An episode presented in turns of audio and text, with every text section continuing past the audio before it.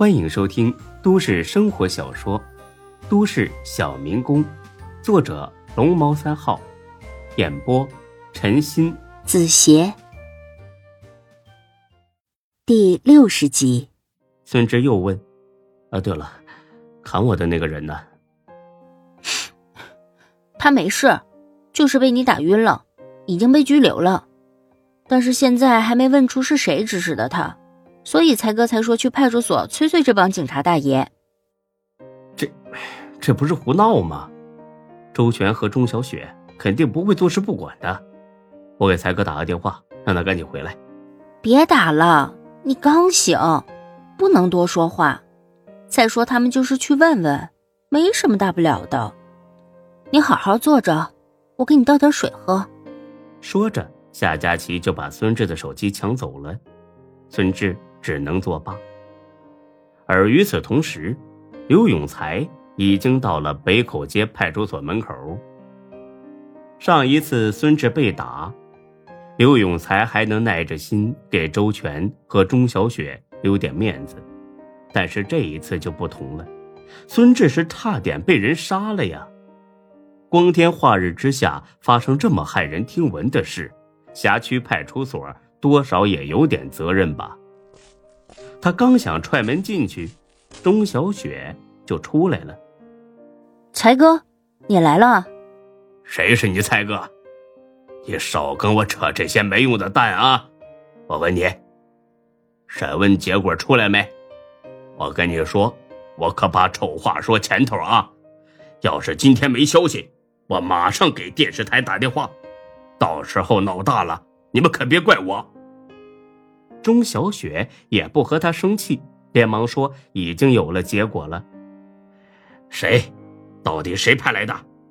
是和唐红一伙的那人，叫大鹏。上次不是跑掉了吗？他怀恨在心，又潜逃回来，伺机报复孙志。还好孙志身手好，不然这次真麻烦了。”刘永才听了十分愧疚，原来还是他惹的祸。我要见见这个人。不行，按照规定，你没有这个权利。操，孙志现在是死是活还不知道呢，你跟老子说权利？我告诉你，钟小雪，别说是你，就是你们分局的王局长，老子也敢打！赶紧给我让开！王局长真是你打的？刘永才正在气头上，哪儿管得了这么多呀？就是我打的，怎么样？拘留我呀？最好把我跟这个叫大鹏的关一块儿。你们这个王局长不是什么好东西，你们这些干警也差不多。你别以为我怕你们，要不是看在孙志的面子上，老子早就找电视台过来了。钟小雪听他这么说，真是哭笑不得。才哥，你就别担心了，孙志已经醒了。夏佳琪刚刚给我打过电话。你还是去医院照顾他吧。至于案子的事儿，你真不能插手。还有，王局长这事儿，我就当没听见。你就别当着别人的面再说了，他可不是什么善茬。听说孙志没什么大碍，刘永才的火气去了大半。哼，老子怕你们还是怎么样啊？谁稀罕来似的？哼，走了。等刘永才回到医院。夏佳琪正在给孙志喂稀饭呢，见孙志果然没事儿，刘永才直呼老天保佑，但是他心里边此刻最多的还是愧疚。他叹了口气，很不好意思的看了眼孙志。孙志啊，不好意思，终究还是我惹上的麻烦，要不是我和唐云的事儿，这个叫大鹏的也不可能来报复你。对不起了，方才钟小雪已经在电话里把审讯的情况告诉了孙志，而孙志根本就没有生刘永才气的意思。才哥，你说什么呢？要不是你，能打掉这个犯罪团伙吗？诈骗抢劫就不说了，杀人都敢，这幸亏都抓起来了，那否则以后指不定要害多少人呢。没人怪你，谢你还来不及呢。刘永才知道孙志不怪自己，但是他心里边还是很愧疚。那只能是通过以后卖力工作报答孙志。刘永才问：“志啊，伤的怎么样啊？医生咋说的？”夏佳琪说：“幸好都是皮肉伤，没伤到筋骨，估计再有三五天就能出院了，用不了两个月，伤口就能痊愈。遗憾的就是这两处刀伤肯定会留下伤疤。不过，对于一个男人来说，有几道伤疤并不算什么糗事。”刘永才听罢，稍稍的安心了一些。那行啊，志啊，你好好养伤啊，店里边有我们看着呢。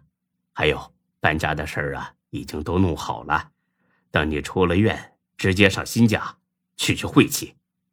孙志点了点头。呃，志啊，那你躺下休息一会儿啊，刚醒来别累着。我跟佳琪呀。到外边透透气儿。啊，行，那去吧。来到走廊上，刘永才还是连连叹气。夏佳琪也觉得很愧疚。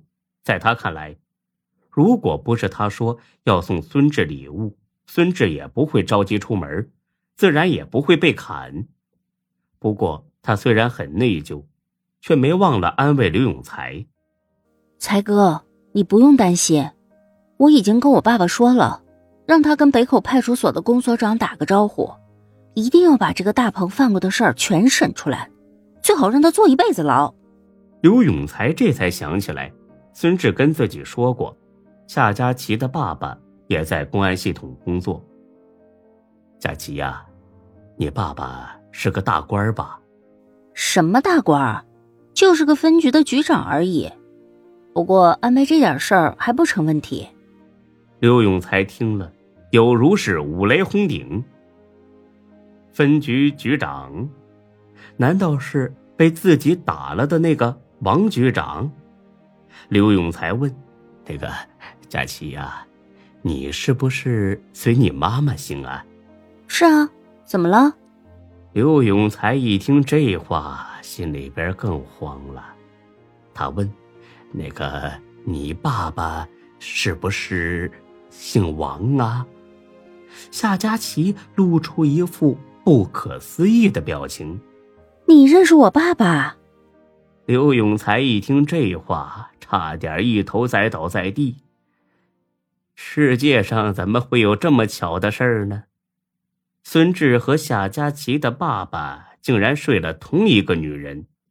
他的爸爸让人把孙志给打了。孙志呢，又喜欢上了夏佳琪，自己和李欢又把夏佳琪的爸爸给打了。这复杂的关系简直要把他的脑子给绕抽筋了。看到刘永才一脸错愕和痛苦的表情，夏佳琪很是不解：“才哥，你怎么了？有什么不对劲儿的吗？”“哦，我我我我突然觉得头晕。”可能我这两天啊没休息好，啊，对了，佳琪啊，你回家歇着吧，啊，我跟李欢我俩轮流看着他就行了。夏佳琪当场就拒绝了，不，上次我就说陪他，可我却没做到，这次我一定不能再食言了。哎呀，这这不是食不食言的事儿，你想想，他现在行动不便，上厕所什么的。都得有人来扶着，你说你一个小女孩家家的，多不方便呢，是吧？夏佳琪听了，觉得十分有道理，勉强答应了。那我白天来陪他，晚上再换你们。哈，行行行，白天有空的话呀，我们几个也轮流着过来。佳琪呀，你回去歇着吧，啊，都在这待一天了，快回去洗个澡。休息休息，再过来。也好，我可以回去给志哥炖点汤喝。明天一早我就过来，我进去和他说一声。哎，行。夏佳琪刚走，孙志就呲牙咧嘴的喊了起来：“哎呀，他妈的，疼死老子了！这王八蛋差点杀了我！”哎呀，我听周全说了，他说呀，要是再晚去十几分钟，你光流血也得流死了。还好你福大命大，这次大难不死，必有后福。本集播讲完毕，谢谢您的收听，欢迎关注主播更多作品。